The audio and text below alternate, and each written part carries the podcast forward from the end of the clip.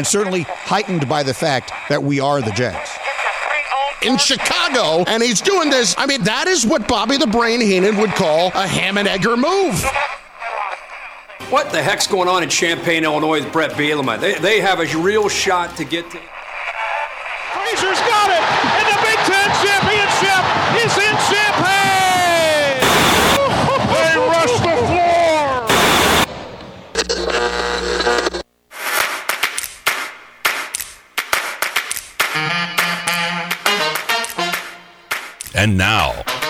Broadcasting live and local from the 98.9 The Game Studios in Effingham, Illinois, it's the starting lineup with Travis Sparks I might even put a flyer on Derek Carr being the MVP. and Eric Frye. And if you're wrong, you're wrong, but at least I have the guts to step up and make something happen. It's the starting lineup on 98.9 The Game.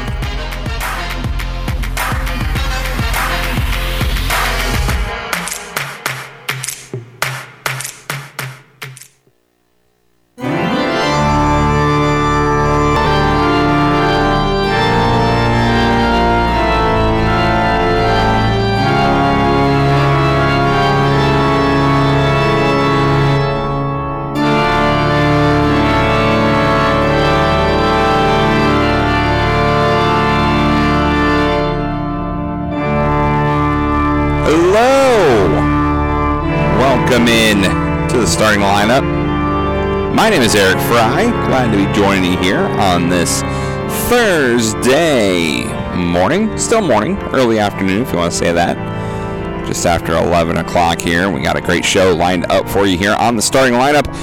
As you can tell, hanging out by myself today. It's a one man show today, but that's all right. We got lots to discuss today. A lot of stuff has happened uh, just within the past 24 hours since we last talked to you here on the starting lineup. So we'll get to all that coming up in just a little bit. But first, want to thank our sponsors, Topless State Bank, Worth Computer Repair, Tingley Insurance Agency, and McMahon Meats. Without their support, starting lineup would not be possible. So we greatly, greatly appreciate everything they do to help us with the starting lineup and showing their support for the starting lineup. All right, what do we got on today's docket? Of course, we got some NFL. We'll be looking at the Thursday night game coming up. That may be in the pod as well as some NBA action. Check out local volleyball as well as maybe a little basketball.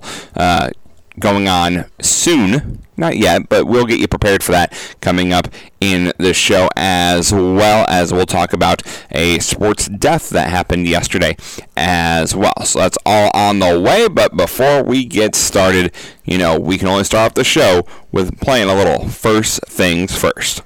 Before we get into the show,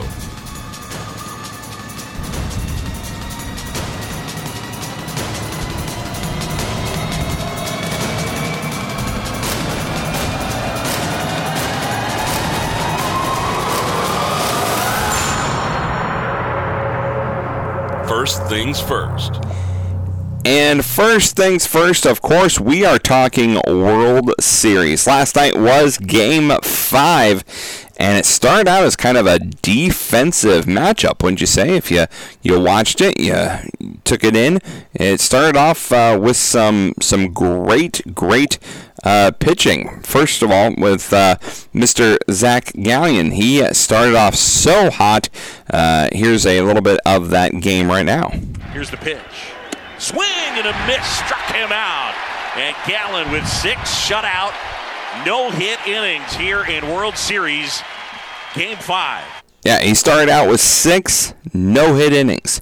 He was looking good. Now, Eovaldi was doing the same thing, only he had a lot more walks on the night, but it, it was all there. I mean, Arizona knew they had to come out and get the win through six innings.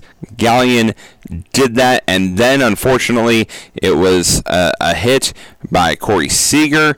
Uh, that was the first hit of the game, and uh, for for Texas, and then from that point on, in the seventh, uh, Garver singled to center. Seager ended up scoring on that one, and that made it a one nothing game where Texas was in the lead. But you know, hey, it was just one one nothing, you know, and at that point they took out Gallen, and I, I don't know if that was the right call or not. I really don't. Um, just because of the fact of you know, I thought he'd been pitching so well. I mean, I know you're down one nothing. I know you have to get the win, but I don't know if I would have taken him out there. I really don't. You know, because he gave up the single to Garver, um, and that Seager scored on, moved Carter to third, but then Young struck out swinging. So it's like, all right, there you go. Now there's the first out in the seventh, but instead they came and got uh, Ginkel in there uh, for Gallen, and, and he was able to ground to the fielder's choice. Um, that got Carter caught in a, a rundown there at home, and uh, then uh, Heim fouled out to the catcher. So it ended up working out. You're only down one nothing at that point if you're Arizona. Um, and then Aroldis Chapman came in, and uh, for the bottom of the seventh, they're pitching for Texas, and he got Corbin Carroll line out to left. Marte walked. So you're like, uh oh. Montero then struck out swinging, and then uh, Sborz came in for Texas, got the line out there to Walker. So still one nothing game through seven, top of the eighth. Uh, Ginkel still back out there for Arizona. Uh, Taveras bunt grounded out to first. There's one out. Uh, then you got uh, Jankowski who walked. Semien then singled to right. Jankowski got to second. Seager then walks, so the bases were loaded.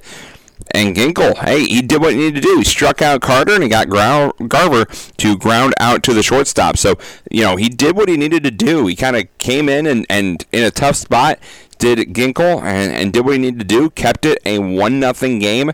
And then uh, Diamondbacks, you know, bottom of the eighth.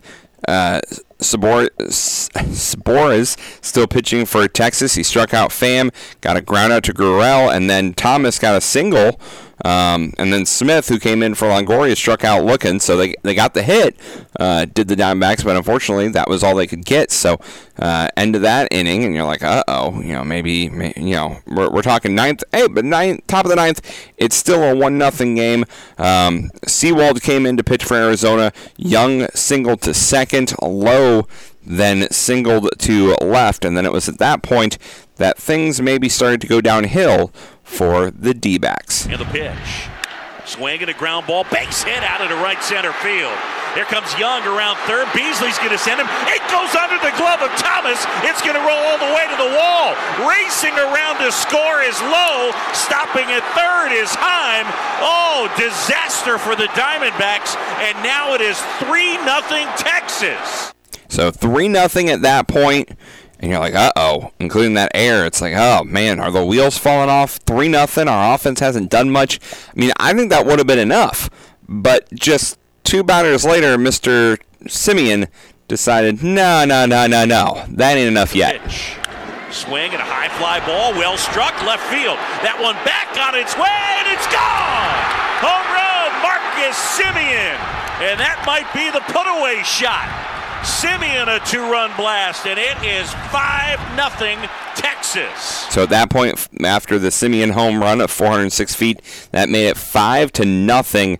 And the Diamondbacks still had a chance. It was the bottom of the ninth. They needed some magic to happen, and did the magic happen? Here comes in there, and that does it.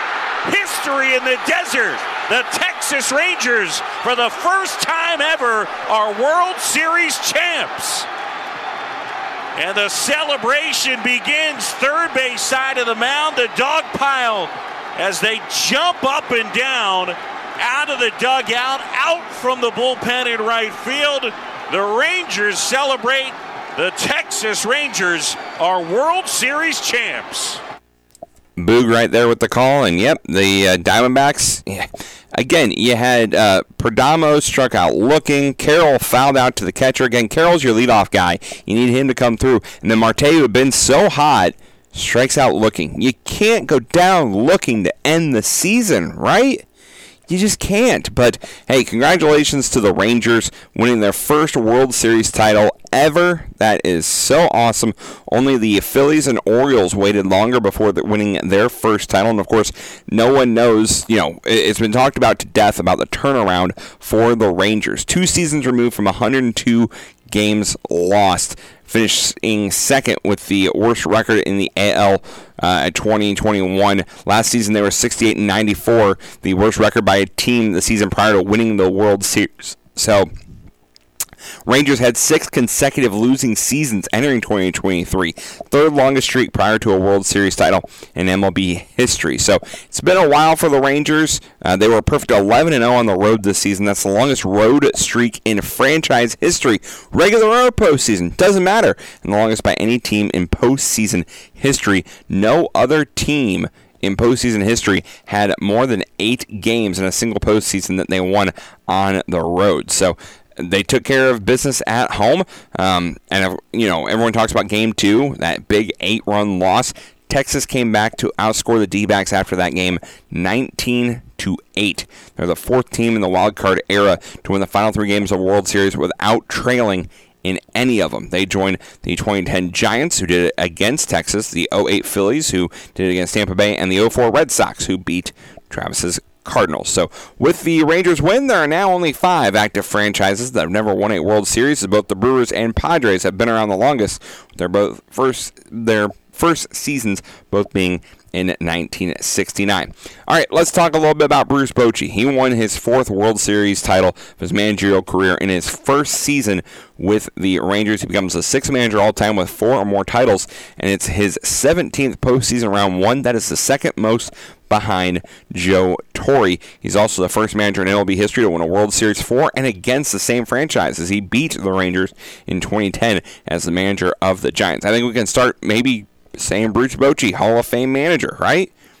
I, I think I think he's got to be in the consideration. Absolutely, he does.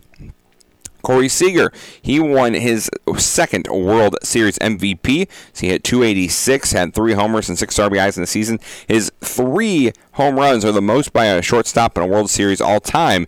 And his 19 career postseason home runs are the second most by shortstop to Derek Jeter's 20. Second time, like we said, winning the award, so he becomes the fourth player in MLB history to win a World Series MVP multiple times, joining Reggie Jackson, Sandy Koufax, and Bob Gibson but only Reggie Jackson had won the award with multiple teams. Now Corey Seager can join that list as well. And we talked yesterday on the show about Eovaldi. He was clutch. He threw six scoreless innings in Game 5 to lower his career ERA and potential series clinchers to 1. 0.03. That is the third best uh, in postseason potential series clinchers. He finished the postseason with a 5 0 record, a 295 ERA. He's the fourth pitcher in MLB history to earn five winning decisions in a single postseason. Now, as much as we want to congratulate the Rangers and say great job, let's talk about the Diamondbacks. They finished where nobody expected them to be, three wins shy of a World Series. Their 84 wins during the regular season are the third fewest by any team to reach the Fall Classic. They joined the 73 Mets, who ended up losing that World Series, the 06 Cardinals, who won it, and the 2023 Diamondbacks, who lost. They entered this season at 65 to 1 odds to win the NL pennant, second longest of any team to reach the World Series since 2000. Uh, none of those teams, by the way, the 08 Rays had longer shot. They lost. The Diamondbacks this year, the 06 uh, Tigers, they lost the World Series, and the 03 Marlins were 40 to 1 odds. They're the only ones that have won. Zach Gallen, Zach Gallen brought his best into game five, carrying a no hitter like we talked about through the first six innings. Third pitcher in MLB postseason history with six plus innings of no hit baseball when facing elimination, but the only one of the three to lose. The other ones were 2013 Michael Wacha and 2013 Justin Verlander as well. So, uh, and I saw predictions is that the uh, Braves are the uh, favorites heading into next season. As Travis would say, it's never too early to start looking ahead. And hey, we talked about history being made. There was more history last night. Did you see this with uh, Mr. Will Smith, uh, the pitcher, not the catcher for the Dodgers, and not the uh, the famous actor, of course, but Will Smith, the pitcher he now has won a World in the past three years with three different teams. That's right. He finished the season sipping World Series champagne here on Wednesday, making some wild history in the process. He's the first player in not just MLB history, but across all of the big four men's North American sports leagues to appear in at least one game for three different championship winning teams in three straight seasons. He played for the Royals, the Brewers, and the Giants the first eight years of his career. Left the Royals two years before they won the 2015 title. Joined the Giants two years after their last title in 2014. But he, when he signed with the Braves, signed that three-year deal ahead of the 2020 season, served as a closer for the 2021 Braves, and was untouchable that postseason, not allowing a single run in 11 appearances. Check that, got a win with the Braves. However, the next season he was not so good. Traded away after getting a 4.38 ERA and three blown saves and eight tries. He was traded to the Astros, who used Smith down the stretch in the regular season, but left him on the bench for the entire postseason. But he was still on that roster. He still got that ring. And then this season, the Rangers signed him to a one-year, $1.5 million contract. Got a performance similar to last year's. He posted a 4.40 ERA as one of the most used relievers in a below-average Texas bullpen, but still made five appearances this postseason. Posted a 10.80 ERA in those appearances. Not great, but again, the ring still counts. So he's still got that ring. Um, so how about that? That's awesome. Um, the team also had a wild route entering the playoffs with a thud after losing the AL West title on the final day of the regular season. Don't forget that. Then once the game started counting, they really caught fire. Uh, 11 straight road games, like we talked about. The plus 42 run differential on the road is the highest in a single postseason as well. Rookie outfielder Evan Carter hit nine doubles this postseason, which again is an MLB record. The Rangers homered in 16 straight playoff games, the longest streak in a single postseason as well. So that is awesome. The most, you know, this Rangers team wasn't supposed to be here at the start of the season. You talk about teams that were supposed to be here at the start of the season, the Rangers would not be in that conversation, and yet here they are. They get to host the trophy, they get to be champs, and now, like we said, next year, you know, the, the, immediately now, the talk turns to the postseason, right? And it turns to free agency and the Ohtani decision.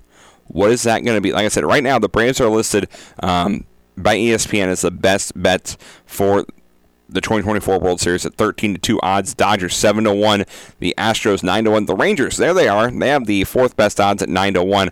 And where are the Diamondbacks? Oh, they're down there at 25 to 1. By the way, Cubs at 30 to 1 and the Cardinals are at 50 to 1. So, St. Louis, hey, you never know. You could turn it around. You could be just like the Diamondbacks and the Rangers this year. So maybe uh, if you're into the entertainment, maybe put a little bit of entertainment on the Cardinals to win next year's World Series. You never know. Could end up paying out big. But uh, yeah, uh, congratulations. Uh, to the Rangers. Now we'll see what the offseason brings, and we'll see the Ohtani sweepstakes. Who is he going to sign with, and what other moves will be made? As now that clock keeps ticking, and it's gotten sped up now because the offseason has officially begun. So, November 2nd, free agency begins for eligible players. By the way, that's today.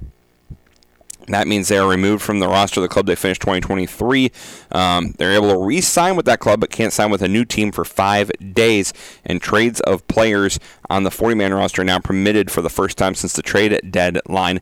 November 5th, we'll have the gold glove winners announced. November 6th, after the five day waiting period, free agents will be eligible to sign with any club. That's also the decision for club option, player options, opt outs, mutual options, stuff like that. 4 o'clock Central Time is the deadline for that on the 6th. And the 7th and 8th of November, general managers meet in Scottsdale. And then we have more awards that will be announced. Um, November 14th, players who receive qualifying offers have until the 14th at 3 o'clock to assess the market before deciding whether to accept that qualifying offer. The 14th of November is also the Rule 5 protection deadline owners meeting the 14th through the 16th, including in that, which is big for this offseason, is the owners setting to vote on the Athletics move from Oakland to Vegas. Then the non tender deadline is the 17th. December 3rd through 6th is the winter meetings. And then the amateur draft lottery is the 5th of December. Rule 5 draft is the 6th. And uh, yeah, it's all coming. So get ready. Pretty soon we will start to have some announcements and, and we'll figure out where some people are going. Can't wait. Can't wait for the MLB postseason. One thing else you don't have to wait for is our check of local sports. That's coming up in just a moment right here on the starting lineup on 98.9 The Game. The starting lineup from 98.9 The Game Studios will be right back.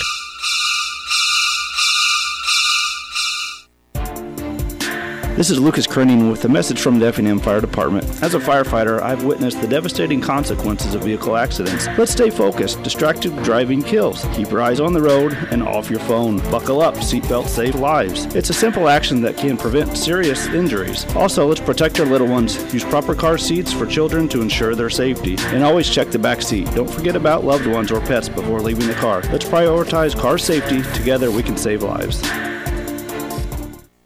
It's Black Friday now at Rural King with big deals you won't want to miss. Like this week's Rudy special, 450 off CCI Blazer brass ammo now 11.49. Save 20 bucks on a Mr. Heater portable buddy heater now 69.99. And this one's for the birds. Take $2 off black oil sunflower seeds now 19.99. Shop Black Friday now for unbeatable deals while they last at ruralking.com or your neighborhood Rural King, America's farm and home store. Prescriptions require an online consultation with a healthcare provider who will determine if appropriate. Restrictions apply. See website for details and important safety information. Subscription required. Price varies based on product and subscription plan. Hey guys, did you know there's a generic form of Viagra that works just the same but is 95% cheaper? And you can get it online? Just go to hims.com slash joy. Through Hims, you'll get a free medical consultation, discreet shipping if prescribed, a 100% online process, and trusted generic alternatives to the name brands at up to 95% off. That's right, get generic for Viagra, the same active ingredient as brand name Viagra, but for 95% less. It's the same medication, still prescribed by a licensed medical provider, but with zero copay, no expensive appointments, and no awkward face to face conversations. To start your free online visit, you need to go to this exclusive address, hims.com slash joy. That's hims.com slash joy for your free online visit. H-I-M-S.com slash J-O-Y. Mike Greenberg. Greeny. The allegations against Jim Harbaugh's Michigan program are coming more into focus. Allegations of this type of coordinated and orchestrated capturing of signals looms as distinctly different allegations than the gamesmanship of attempting to decode signals from across the sideline. I think the idea that this is against the rules is ludicrous. That said, obviously, the world doesn't. The entire football world thinks this is Spygate. The questions are really two that are going to rise here. One, is Michigan going to get whacked? And if they do, will that lead Jim Harbaugh to go to the NFL? The second is, will people who don't like Jim, and we both know there are a lot of them, use this to try to discredit what he has accomplished by saying what we're hearing about the scope of this investigation dates back basically to the beginning of the time his team took a huge jump in how well they were competing. Hi, it's Mike Greenberg, and you're listening to Effingham, source for local sports and home to Greeny on 98.9 The Game. And now, the starting lineup. It's a post weekend, so we got to give you the top three moments from the sports weekend. I'm boycotting. I mean, I am boycotting. It's like, oh well, I might have to do the top three without the the music here today. I pressed spacebar so many and times. now, it's time for the top three. And just, it's a Monday, I guess. On 98.9 The Game.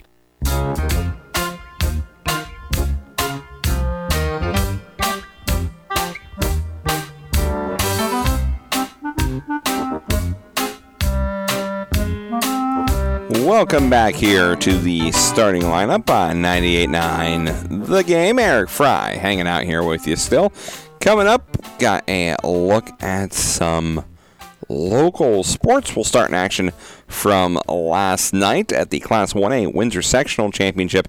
It was the two seed Windsor Stew-Stras who got the win. They are your sectional champions. Congratulations. They defeated the one seed Cerro Gordo in two straight sets 25 16, 25 17. So Windsor Stew-Stras will move on and advance. So congratulations uh, to Windsor there. We'll talk about where they're going to be going coming up in just a moment. Class 1A Sectional championship. It was a three seed St. Anthony defeating the two seed Valmeyer in two sets 25 9, 25 15. So the Bulldogs, as a three seed, get a sectional championship as well down there in Nokomis. Congratulations to St. Anthony. Class 2A Pinckneyville sectional championship. It was a two seed Carmi White County defeated the one seed Fairfield in a highly contested game. First first set 25, uh, 17-25. Carmi White County trailed, came back one set two, 25-19 for winning the final set 25-19 as well. So Carmi White County gets the sectional championship. They will be advancing. Class 2A Greenville sectional championship is a two seed at Breese Mater Dei defeating the one seed Breese Central. This is a great, great volleyball contest. Breese Mater Dei won the first seed 25-23. Breese Central came back to win the second one 23-25. Then took the third and final set 25 to 16 to get a winner there, and it was Breese Mater Dei who get the sectional championship. Class 3A Mascoutah sectional championship was the one seed Mascoutah defeating the three seed at Freeburg in three sets 23 25, 25 23, and 25 18. And then finally, the Springfield Southeastern Sectional Championship it was a two seed Lincoln defeating the one seed Normal University 25 21, 25 23. So, congratulations to all those teams. Let's check and see where everyone is going to be going, who they're facing, what their next battles are. So for Windsor, they will be in action tomorrow. They'll take on Milf. They'll take on uh, Cissna Park there at the Milford Super Sectional at six o'clock. Cissna Park is the one seed, or is a one seed, I should say. So it'll be Windsor taking on Cissna Park. And then for the FCAM Hearts, they'll travel to Okawville tomorrow. They will take on a one seed as well in North City at the Okawville Super Sectional as well. Winner of those games will go on to play on the 10th. Uh, that's Friday the 10th at Redbird Arena up in Normal for the state semifinals, and then the finals will be Saturday the 11th. So good luck to all those in 1A. In 2A, Carmi White County advances to play Champaign St. Thomas More. That game will be tomorrow night at the Robinson Super Sectional. So, hey, if you want to see some viable action tomorrow night, head on over to Robinson. They'll have it between the two seed Carmi White County and the three seed Champaign St. Thomas More. There, Breese Mater Dei, they advance to play take on Pleasant Plains tomorrow night at the Carlinville Super Sectional. Again, winners of that will be in action next Friday, the 10th, and the 11th will be the state championship again up in normal. And then finally, Class 3A. It was Mascoutah advancing. They will advance take on Lincoln. That'll be in Taylorville. So those two teams collide. They're in Taylorville tomorrow night at 6 o'clock. Winner of that will go on to take on the winner of the Chicago Little Village Super Sectional between Chicago St. Ignatius College Prep and Burbank St. Lawrence there again on the 10th. So all of the state action going on on the 10th, and just keep you updated on uh, if Windsor was to win their game tomorrow night, they'll take on the winner of Hartsburg, Edmond, and Anawanna. And if Effingham St. Anthony wins tomorrow night, they'll take on the winner of Elgin Harvest Christian Academy and Galena. So both those teams advanced. And then in the 2A level, if Carmi White County gets the win, they'll take on either Chicago Latin or Elmhurst IC Catholic. And if Mater Dei wins, they'll take on the winner of Rock Falls and Palos Heights Chicago Christian. So there you go. That's a look at all that on the volleyball level. Area schedule for tonight? there's nothing. Nothing going on. Uh, couple junior high games, but that's about that's about it. But high school basketball uh, of course, girls basketball practice has gone away last Monday. Boys are this upcoming Monday as well. And we know a couple of teams that will be having kind of meet the team night. So Conajohara Regis City is having meet the Lady Bobcats night for girls basketball this Friday night at 6 o'clock. The Conajohara uh, High School. So uh, it's going to include the introduction of the girls basketball players and a scrimmage as well. Altamont's having meet the Indians night for both the girls and boys basketball, as well as cheerleading, the dance team, and the pep band. That'll be next Saturday at 11:30. Admission will be a fee um, free will donation. That'll be split between the Sports Boosters and Honor Flight.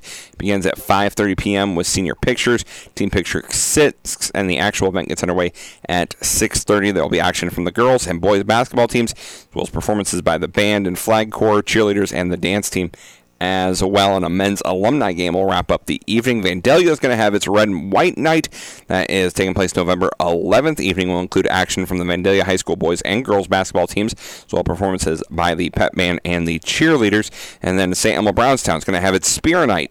Spirit Night on Friday, November 17th, as the St. Elmo Brownstown cheerleaders will hold a chili supper at the cafeteria from 5 to 6.30 for Spirit Night gets underway in the gym at 7 o'clock with the introduction of the St. Elmo Brownstown boys basketball team and the cheerleaders admission will be one canned item or one dollar for that one. So a lot of our area teams getting in action. And hey, speaking of action, the uh, seeds and pairings for the 2023 Cowden Herrick Beecher City Girls Thanksgiving basketball tournament were released today, uh, yesterday, excuse me, and will feature uh, lots of area teams. The one seed will be North Clay, two is Cowden Herrick Beecher City, three is Brownstown St. Elmo, four Cumberland, five is Windsor Stew-Stras, Dieterich will be the six, Ramsey's the seven, and Red Hill is the eight. So it's pool play. So it'll be North Clay, Cumberland, Windsor Stew-Stras, and Red Hill in one pool. It'll be Cowden Herrick Beecher City, Brownstown, St. Elmo, Dieterich, and Ramsey in another pool. All of the games start on Tuesday, and games go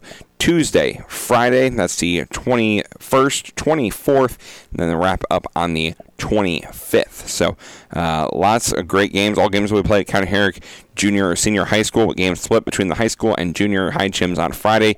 The Bobcats looking to regain the title of their own tournament after winning 2021 for falling to Dieterich in the championship game one year ago. So we'll see who gets the win in that one coming up here around Thanksgiving. We'll talk more Thanksgiving tournament action coming up as we get just a little bit closer to the start of basketball season, just right around the corner. And of course, you're home for Altamont Lady Indians as well as Indians basketball is 105.5, 100.5 Jack FM, and your home for Cumberland Pirate Boys basketball can be found over on WCRA. So even though football season is winding down, we're not done with football yet. We'll talk more football tomorrow during our high school pick'em and previewing games in the area. But basketball is right around the corner. Looking forward to it. Something else we're looking forward to is talking a little NBA action on the other side of the break. You're listening to the starting lineup on 98.9 The Game. The starting lineup from 98.9 The Game Studios will be right back.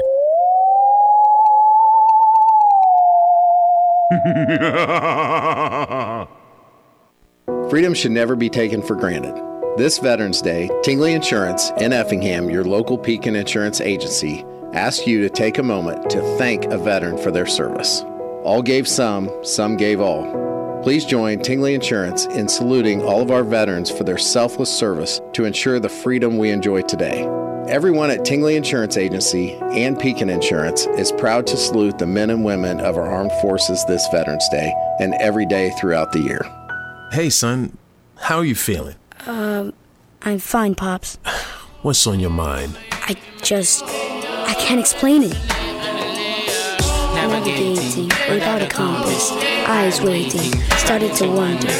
Metamorphosis, the loss of who you thought you was. When your kid can't find the language, help them find the lyrics. Listen to the Sound It Out album and get tips and tools to start a conversation at sounditouttogether.org. Brought to you by Ad Council and Pivotal Ventures.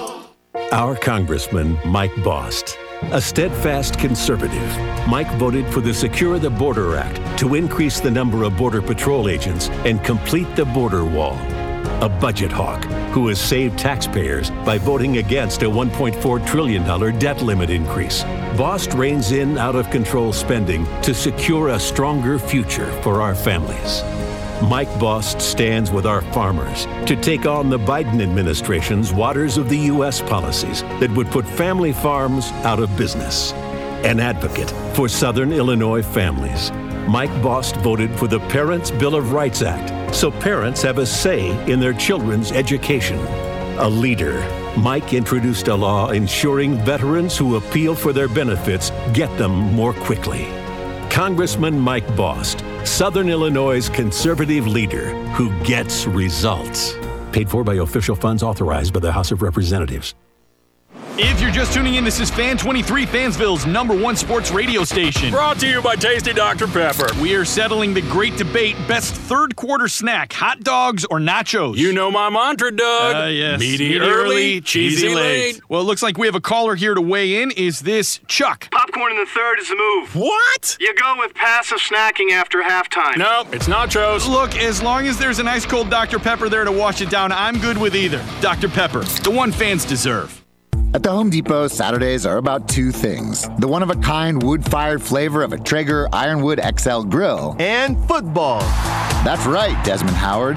Get fired up for the game in just a tap with Traeger's intuitive touchscreen. Then throw on your favorites and monitor the grill from anywhere with Wi Fi technology. so you spend less time staring at the grill, which means more time for football. For football. Upgrade your Saturday with Traeger and the Home Depot. How doers get more done. This is Freddie and Harry on ESPN Radio and the ESPN app. It was your quarterback. It was your coach. It was your defense. Jerry Jones wants what he wants. The problem with that is if that ever happens in the near future, no one's going to say Jerry Jones did it. They're going to say Dak finally broke through. Mike McCarthy finally broke through. The Cowboys finally broke through. Hey, it's Freddie Coleman from Freddie and Harry, weekdays 2 to 6 p.m. on 98.9 The Game.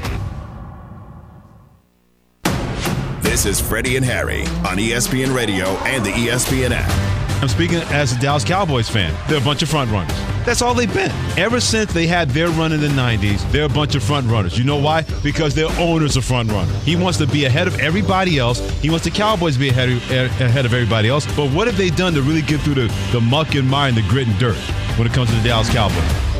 Hey, it's Freddie Coleman from Freddie and Harry, weekdays 2 to 6 p.m. on 98.9 The Game. And now, You go from 72 in uh, sunny in Atlanta and then uh, 48 degrees in Minnesota uh, for this one They're with the Tigers. They're not indoors. Oh, not anymore. Never mind. that has long since been imploded. the starting lineup. Uh, and it's also a Shohei Ohtani day as he's on the mound against the Guardians. We'll be uh, looking in on uh, Shohei Yep. uh, later in the night. Shohei, Shohei, oh, Shohei, Shohei. I'm not sure. I'm not sure what that was. It's uh, a chant that they do at like soccer games. Oh, Ole, ole, ole, ole, but you kind of were off a little bit. I was there. trying to fit Shohei in there, but it's very hard. Doesn't uh, quite go with the beat. No. I tried though. It really doesn't. You, you tried. Another team that tried last night was the Hawks. On 98.9 The Game. In the. Shohei, Shohei, oh, Shohei, Shohei.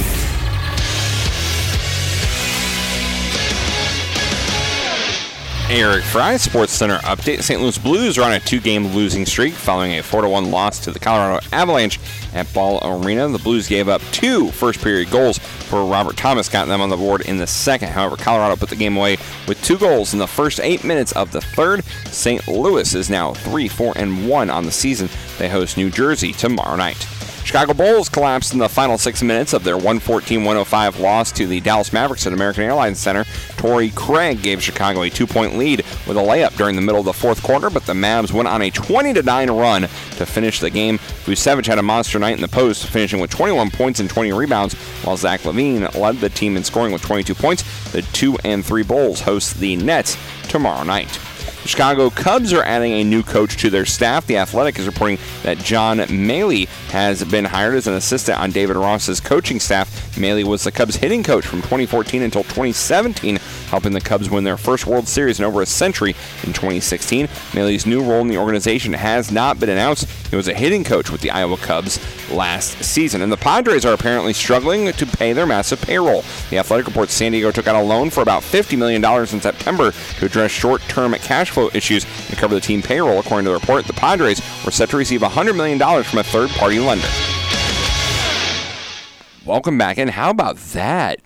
About the Padres, how they needed help. Um, Major League Baseball only allowed the team to receive around 50 million of that 100 million they were supposed to get. San Diego, by the way, started the 2023 season with the third largest payroll in baseball at around 250 million dollars, but couldn't cover it. Mm, not a good look. Not a good look at all. All right, let's talk about some NBA from last night. We'll start with LeBron, as after trailing by as many as 19 points, Lakers came back to defeat the Clippers 130 125 in overtime. LeBron James did it all for the Lakers, which included playing 42 minutes. He had 35 points, 12 rebounds, 7 assists, which is the most points by a player in a game in their 21st season or later of all time. He led or co led Lakers in points, rebounds, and assists, oldest player to lead his team in those three categories, shared or outright, since. Michael Jordan in 2003 for the Wizards at 40 years and 48 days old, and with his 81st 30 point game since turning 35, passing Karl Malone for the most by any player after turning 35 in NBA history. Took over in the fourth quarter, to LeBron scoring 12 points on 5 of 6 shooting and played all but 24 seconds in the final frame. For the entire season, James is averaging 9.8 points on 20 of 29 shooting in the fourth quarter. In total, James has 49 points in the fourth quarter, the most by any player. And with that win, LeBron also snapped his own personal eight game losing streak against the Clippers, which was his longest versus a single opponent in his career. And the Lakers snapped their 11 game losing streak versus the Clippers as well, tied for their longest against the Clippers of all time. Anthony Davis also added 27 points, 10 rebounds, and 4 blocks. As since his struggle in the season opener, Davis has had at least 25, 10, and 3 in his last four games, tied for the fourth longest streak by a Laker player since blocks became official in 70. 3 and 74. So, um, Davis, by the way, already logging heavy minutes this season. So, all of us who are questioning his durability, well, he's the only player to reach 200 total minutes and leads the NBA in 40.2 minutes per game. That includes playing just shy of 48 minutes on Wednesday. D'Angelo Russell added 27 points for the Lakers, and Cam Reddish played 37 minutes after Prince was ruled out due to left knee soreness as well. Lakers got the win by protecting the basketball. They had 12 turnovers in the first half, but only two the rest of the game. Kawhi Leonard did have 38 points in the losing effort in 41 minutes. Paul George added 35 points before he fouled out, including 20 in the fourth. That's his third most points in a fourth quarter in his career. The Clippers had multiple 35 point scores in a game for the sixth time in franchise history, and the first time since Paul George and Lou Williams did it in 2019 versus the Timberwolves. Russell Westbrook had 24 points, 11 rebounds, and 8 assists, becoming the third player to record 8,000 career rebounds and 8,000 career assists, joining LeBron and Jason Kidd. Ty, Ty Lue, by the way, was a perfect 11 0 against Lakers since becoming the Clippers head coach prior to Wednesday's loss. Let's talk Celtics. The Celtics dropped 155 points on a 51 point win against the Pacers, who were missing Tyrese Halliburton due to a right ankle sprain. This marks the second most points in a game in Celtics history, the most since 1959 when they had 173 against the Lakers. 51 point margin of victory is tied for the third largest in Celtics history.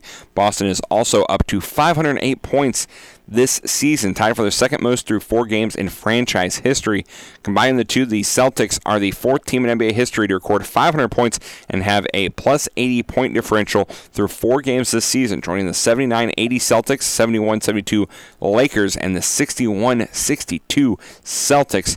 Two of those three teams ended up winning the whole thing. Uh, so there you go. It's been the starting lineup as the Celtic starters have scored 399 points this season, their most through four games since 84 85. In addition, the lineup of Holiday, White, Brown, Tatum, and Porzingis have outscored their opponents by more than 37 points per 100 per sessions. That is incredible. Jayson Tatum had a 30 point, 10 rebound game and played only 26 minutes and 34 seconds. The only Celtic player in the shot clock era to play fewer minutes in a 30 point, 10 rebound game is Jaylen Brown in 2022 versus the Kings and Tom Heinsohn in 1962 the Pistons. Warriors got the win over the Kings by a single point after Klay Thompson made a game-winning shot in the final moments of the game. It marked the first go-ahead field goal the final 10 seconds of the fourth quarter overtime since 2018, when it was also against the Kings. Steph Curry added four three-pointers and has 28 on the season. That's tied for himself the second most through the first five games of a season all time. The final play of the game had an interesting twist. The Kings had 0.2 seconds left to get a tip game winner. Warriors had two players defending the passer out of bounds, basically preventing any line of sight. It ended up working out in the end. De'Aaron Fox did not play due to his ankle, while Sabonis finished with 23 points, 11 rebounds, and 8 assists in the loss.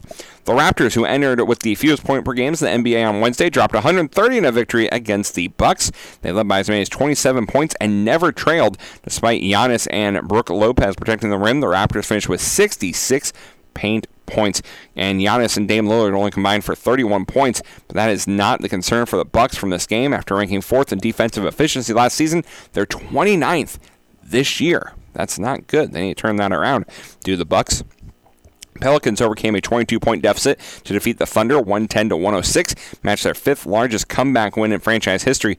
They also trailed by 19 points after the first quarter, tied for their largest deficit overcome after the first quarter in a win in franchise history. Zion Williamson, yes, you've heard me talk about him. He had 20 points, 10 rebounds, and 8 assists. His 8 assists total in his first three games combined this season. Pelican shot 8 for 14 off his passage, and CJ McCollum had 29 points, 11 rebounds, and 5 assists. It's his third 25 10 in 5 games since joining New Orleans. So, Jay, Shea Gilchrist Alexander had 20 points and was held in check by Herbert Jones as well. Brandon Ingram did not play. The Grizzlies fell to 0 5 as they lost 133 to 109 to the Jazz. Memphis never led in the game and trailed by as many as 35 points. The Grizzlies are 0 5 to start the season for the first time since 02 03 when they began the year 0 and 13. While injuries and the Ja Morant suspension have played a role in this, they are the third team in NBA history to be the last team to win a game after winning 50 plus games in the prior season during the 2018-19 Cavs and the 83-84 Suns. The Grizzlies are currently last in offensive efficiency. Timberwolves held the Nuggets to 89 points as Denver suffered its first loss of the season. Minnesota has allowed 90 or fewer points in two of its four games this season. The only team to do this multiple times. Timberwolves also lead the NBA in defensive efficiency so far. Jokic, eh, he had a good night, 25 points and 10 rebounds, but the rest of the stats. Um, the rest of the starters had 29 points combined. Oh, that is not good. Talked about the Mavericks beating the Bulls. Luka had 18 and 10 assists. First time in his career, he began the season with four straight double doubles. Grant Williams and Tim Hardaway Jr. led the charge, though, each making seven three pointers. Mavericks had multiple players with seven three pointers a game for the second time in franchise history. Ugh, not a good night for my Bulls.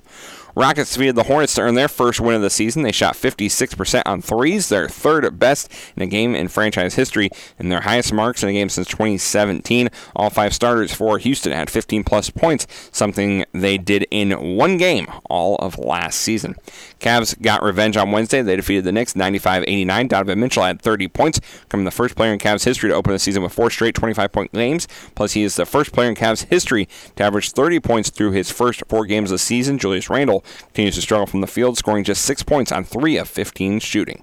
Nets overcame a 16 point deficit to defeat the Heat 109 105. After winning their season opener, the Heat have lost four straight games, marking the first time they've started 1 4 or 0 5 since the 07 08 season. They finished 15 67 that season. They're the third team to start 1 4 or 0 5 after reaching the finals in the prior season last 10 years during the 2019 2020 Warriors and the 18 19 Cavs.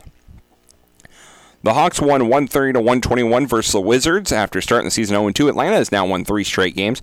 Uh, Dejounte Murray had 24 points on 10 of 15 shooting, marking the first time in his career he has recorded at least 20 points and 65% field goal percentage in consecutive games. Trae Young added 23 points and 10 assists. He has 129 career games with 20 and 10 and is one shy of matching Tiny Archibald for the third most by a player in their first six seasons in NBA history.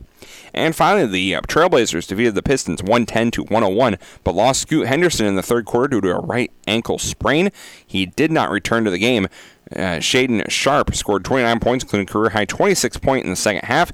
He became the youngest player in Trailblazers history with at least 25 points in a second half. Cade Cunningham had 30 for the Pistons as his fifth career game, reaching 30 points. However, the Pistons are 0 5 when he goes for at least 30 points. So just because he goes for 30 does not necessarily mean a win.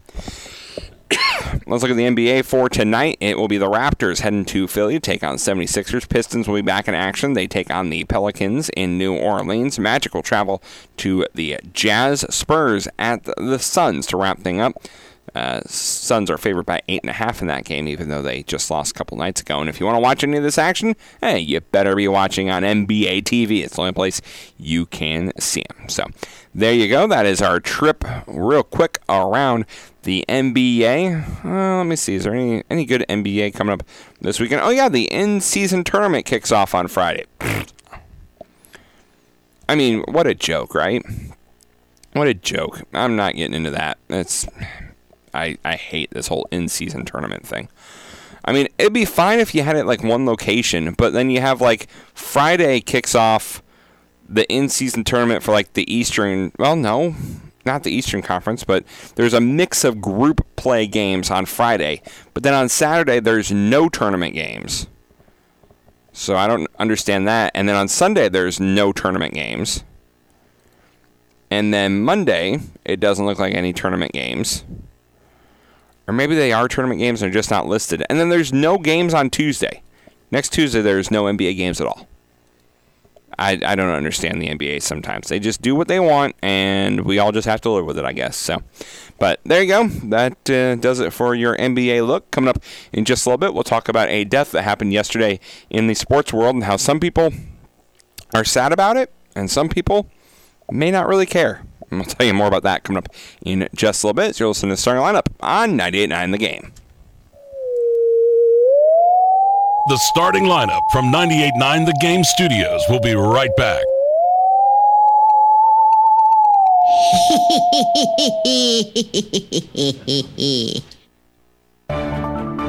Imagine the possibilities with the Teutopolis State Bank. This is Justin Daters. If you're buying a home, see us to get pre qualified. When you're pre qualified, the seller knows you mean business, and that can save you thousands. If you're building a new home, we'll help you get started with a construction loan customized just for you. Ask around. Talk to your friends. You'll see why so many homes start with a little help from Teutopolis State Bank. And Teutopolis, Sigel, and Effingham. Equal housing lender and member FDIC. Freedom should never be taken for granted. This Veterans Day, Tingley Insurance in Effingham, your local Pekin insurance agency, asks you to take a moment to thank a veteran for their service. All gave some, some gave all. Please join Tingley Insurance in saluting all of our veterans for their selfless service to ensure the freedom we enjoy today. Everyone at Tingley Insurance Agency and Pekin Insurance is proud to salute the men and women of our armed forces this Veterans Day and every day throughout the year.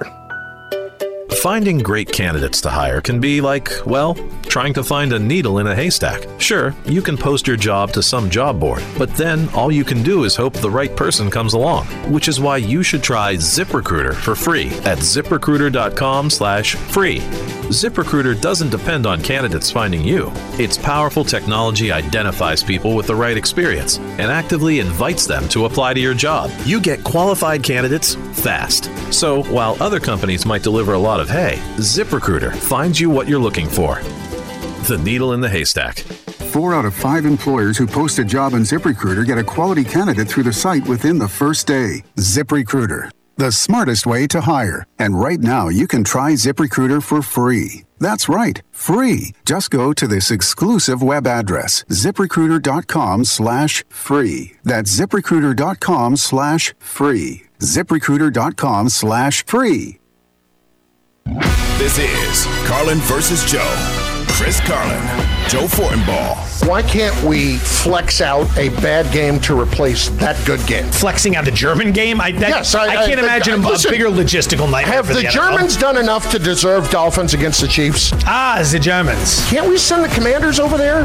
Carlin versus Joe. Hey, this is Chris Carlin. Listen to Carlin versus Joe on 98.9 The Game. Chris Carlin, Joe Fortenbaugh. This is Carlin versus Joe. We're still working out kinks in November? Doesn't that seem a little odd at that point? No, and I'm already getting angry because again, I'm going to be stuck taking up for the Cowboys. I It don't is know amazing the way we've been able to do happening. this. I don't like these guys. I don't want to defend them, but you say ridiculous things that need to be countered on behalf of the Dallas Cowboys. Carlin versus Joe. Hey, this is Chris Carlin. Listen to Carlin versus Joe on 98.9 The Game. And now, the starting lineup. Hello. Hello.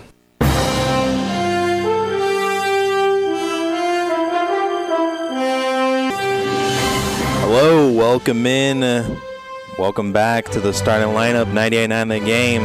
Hey, Travis, the Olympics are over and done with, so maybe we need to get rid of this uh, music bed. On 98.9 The Game.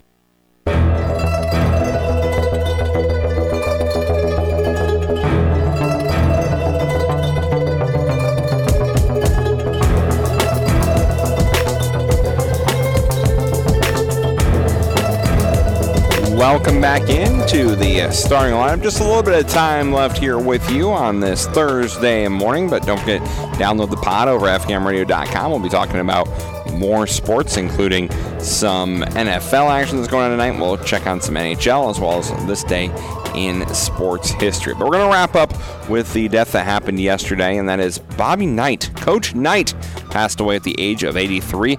Retired as the all-time Division One coach wins leader with 902. Passed Dean Smith in career wins with number 880 on January 1st, 2007. He held the record until it was broken by Coach K in 2011. Won the 1960 NCAA National Championship as a player at Ohio State and three national championships as a head coach at Indiana. He's only one of two to win an NCAA tournament as a player and coach. The other one, Dean Smith. Coached in five Final Fours, played in three more, and he also coached what I feel will be something that's never going to be accomplished. We, we were close a couple years ago, and that is Coach Knight coached the last undefeated men's NCAA Division One basketball team, 1976 Indiana Hoosiers, who went 32 and oh, he's a member of the Hall of Fame as well. So now here's here's you know we we've heard a lot of people saying, "Oh, Coach Knight, you know, I knew him, he was a good guy, and everything like this." And then we've also, you know, you see what you see. You know, you you talk about controversy. I mean, Coach Knight had lots of controversy, but he's also produced a lot of good coaches: Steve Alford, um, Dan Dakich. Coach K, all coached under, you know, all either coached or played under uh, Coach Knight. Mike Woodson was a player for Knight in Indiana. And uh, Bill Parcells, by the way, was a part time assistant for Knight at Army during the 66 67 season. So even in the NFL, Pro Football Hall of Fame coach Bill Parcells was an assistant for Coach Knight. So we know about all the that and all the wins and stuff. And I think if you just look at that in that bubble, Coach Knight belongs on the Mount Rushmore of college basketball coaches, without a doubt. I, I would say probably Coach Wooden, Coach K, Coach Williams, and probably Coach Knight would, would be up there. Um, maybe Coach Coach Smith, I would I'd sub in. Uh, well, Roy Williams does have more Final Four wins than than Dean Smith, so um, Roy, Roy, Williams also has more uh, championships. So maybe, I mean, you got Adolph Rupp as well, but Jim Calhoun. Um, but I would, I think if you're just looking at coaching, Coach Knight belongs in there.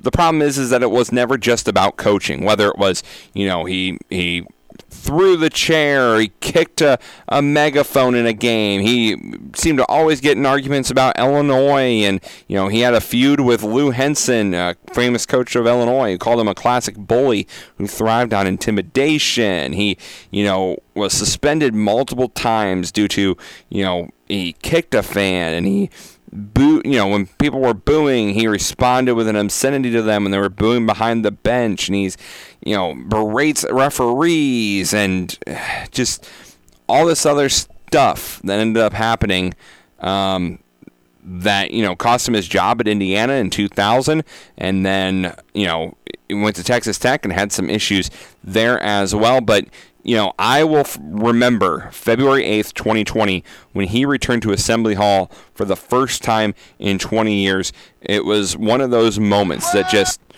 you don't forget. Like, you know, because no one expected that. Because, again, he hadn't been, you know, around Indiana. Indiana kind of distanced himself from him. They would reach out to him, and I think he was still hurt for so long.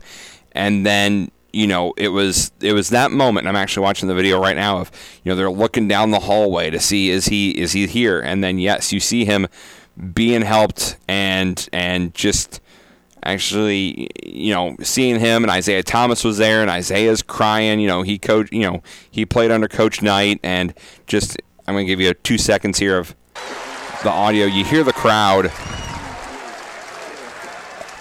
clapping and celebrating as Coach Knight is helped um, you know, into Assembly Hall, their Assembly Hall, I should say, uh, for the first time in more than 20 years. He returned, and that was kind of the last the last moment of Coach Knight. That's the last time uh, you know a lot of us saw him on a national scale, and you know there were a lot of people. I remember we, we talked about it on this show about how magical it was and how important it was that he was there, and and you know how it felt like a big deal that he had come back to Indiana and not just came back, but you know he was welcomed. That's the thing, and you know especially with you know Dickie V was there doing the, the call of the game, and Dickie V's clapping, and you know Coach Knight is you know getting getting celebrated by by everyone. And it was a nice moment because you hadn't seen that, and you know Sage Steele was there for ESPN, and and she's crying. Mark Cuban was there, like there were a lot of people here to see this Indiana game. Like,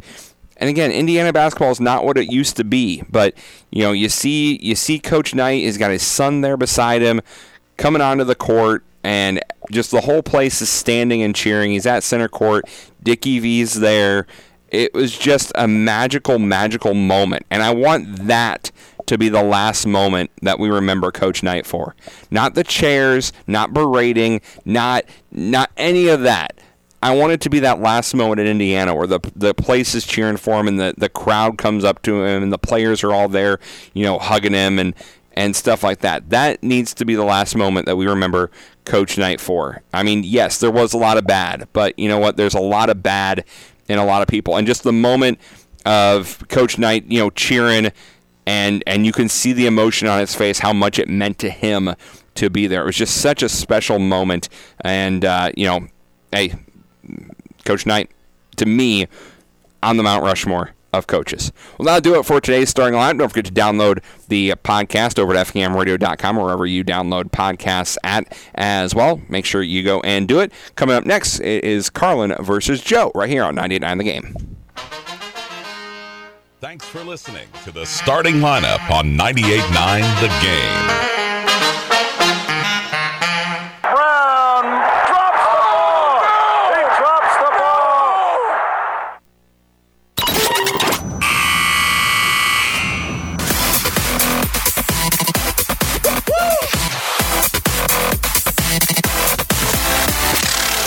Welcome back into the starting lineup here on, well, not on 99 the game, but here on the podcast. Eric Frye still hanging out here with you. Coming up, we'll preview tonight's NFL matchup as well as look at some NHL from yesterday and this day in sports history. But first, let's wrap up Sports Center. Um, the Raiders have benched Jimmy G, and they're going to start Aidan O'Connell as the makeover there in uh, Las Vegas continues. New interim coach Antonio Pierce announced on Wednesday that rookie Aidan O'Connell will take over the starting quarterback job in place of veteran Jimmy Garoppolo. The move comes after head coach Josh McDaniels, offensive coordinator Mick Lombardi, and general manager Dave Ziegler were all fired this week. So there you go on that one. Uh, the Falcons have a new starting quarterback. Atlanta head coach Arthur Smith has named Taylor Heinicke as the team's new signal caller. Heinicke stepped in for an injured Desmond Ridder in last Sunday's loss to the Titans. Will now move forward as Atlanta's starter. This uh, Ridder has cleared concussion protocol and will serve as Heinicke's backup. So Ridder benched in place of Taylor Heinicke. The Big 12 is unveiling football schedule for the new 16-team conference. Arizona, Arizona State, Colorado, and Utah are the new teams set to join the conference uh, to form the pack uh, from the Pac-12 in 2024. The Big 12 said that the new schedule prioritizes geography, historic matchups, and rivalries as well as competitive balance. There will be nine conference games per season, with each team set to play every other at least once at home and away between 2024 and 2027. A deal to bring a new WNBA franchise to Portland is off for now. In a letter to Oregon Senator Rod Whedon, the WNBA Commissioner Cathy Engelbert said Oregon's passion for basketball and women's sports is clear. She says Portland is an ideal destination for WNBA franchise, but the potential renovation of the Moda Center that's expected to happen during consecutive summers caused them to defer a franchise in Portland until the arena improvements are settled. So not now, Portland, but that doesn't mean not never for you to get a WNBA franchise. Do we have anything new here? Let me check. Nope, nothing new there. Let me check ESPN here, see if there's uh, anything new here. Um, Jon Rahm is pulled out of the Tiger Woods Rory McIlroy uh, Tech Golf League. Uh, coaches are wanting the Big Ten to act on Michigan. Haha, that's funny because nothing ever happens to Michigan. Um, I think that's it. Um, yep, that's all I got. All right, so let's get to let's let's talk some NHL that happened last night. Get that cleaned up for you. As last night in the on the ice, Sabres over the Flyers five to two. It was the Stars over the Flame four to three. Avalanche, as we said, beat the Blues four to one, and the Ducks got the win over the Coyotes four to three in overtime. Action going on for today. It'll be the Kings at the Senators. The Panthers will take on the Red Wings. Hurricanes will head to the Rangers, Islanders, and Capitals. Lightning and the Blue Jackets. Uh, Maple Leafs and the Bruins, as well as the Devils, head to Minnesota, take on the Wild. Stars take on the Oilers. Canadiens head to Arizona, take on the Coyotes. Jets and the Golden Knights. Predators head to Seattle, take on my Kraken, who are not doing that great this year. And the Canucks will take on the Sharks. Sharks still looking for their first win of the season. So there you go. Um, Hulu tonight has Maple Leafs and Bruins on ESPN Plus Hockey Night. So There you go with your NHL for the day. All right, now we got one final thing left here, and that is, of course, well, we got NFL. We got NFL for today. Um, Thursday night game between, uh, I believe it's the Titans and the Steelers. Am I correct on that one? Yep, it'll be the three and four Titans taking on the four and three Steelers.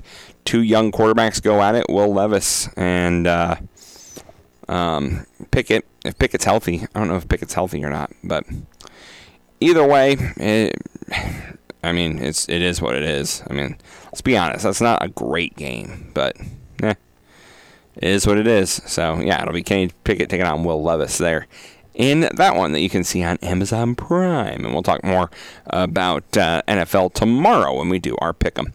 All right, let's get to the uh, this day in sports history as we have a shortened show today, and that's totally good. Uh, today, 1990, the Phoenix Suns defeated the Utah Jazz 119-96 at the Toy- Tokyo Metropolitan Gymnasium in Japan in the first regular season game played outside North America by any major professional sports league. The teams also met the next night in Tokyo, Jazz winning 102 to 101. On this day in 1995, Florida State won its first 29 ACC games since joining the conference in 1992, but a trip to Virginia ended the streak as Tiki Barber rushed for 193 yards, and Florida State's Warrick Dunn was stopped just short of the goal line as time expired to give the Cavaliers a 33 28 win.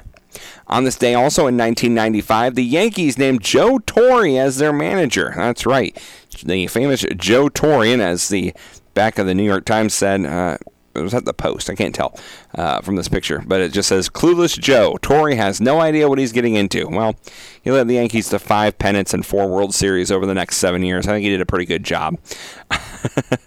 On this day in 2005, Los Angeles Lakers center Andrew Bynum becomes the youngest player ever to play in a regular season NBA game at 18 years and six days, breaking Jermaine O'Neal's nine-year record by 47 days. And finally, oh, oh, I may have to go home and watch this today. On this day in 2016, the Cubs come back from a 3 1 World Series deficit to beat the Indians and win Game 7 in 10 innings, winning their first World Series since 1908. Yes, today is a day we're going to rejoice, we're going to celebrate, and think back on that day some seven years ago when the Cubs won the World Series. it was magical. It was magical. I loved it. I, I have it on DVD. I'm going to go home and watch it today. So uh, there you go. Maybe that's why Travis isn't here today. Maybe he's home celebrating uh, and remembering the Cubs winning the World Series and what I still feel is one of the greatest Game Sevens of all time. Like uh, bar none, one of the greatest Game Sevens of all time. There was drama, there was highs, there was lows, there was unexpected heroes coming through. Uh, it, it was it was it was a fun it was a fun game. It was a fun series and. Uh, Ah, now I'm in a good mood. Like now, nothing can upset me today because I remember the Cubs have won the the World Series on this day back in 2016. Just, just you know, six years ago, seven years ago, seven years ago now. Ah, ah, I love it. I love it. So there you go. That is uh, this day in sports history, and that I think wraps it up for the show. I don't really have anything else, so let's get on out of here. That does it for me for today. One man show again tomorrow, but Travis will be sending me his pick 'em picks, and we'll look at high school football playoffs, as well as the weekend NFL slate, college football, as well. Can the Fighting Illini get a win? Eh, don't hold your breath, but we'll talk about them anyways. Coming up on tomorrow's show, NASCAR Pick'em. We'll preview the final weekend of the NASCAR regular series and regular season, or the, the, the season in general. And will we have, by chance, is there a chance that we may have some free agent news over the weekend in baseball? We'll have to stick around and see. Stick around here. Starting lineup. Thanks for downloading. Thanks for listening. Peace out.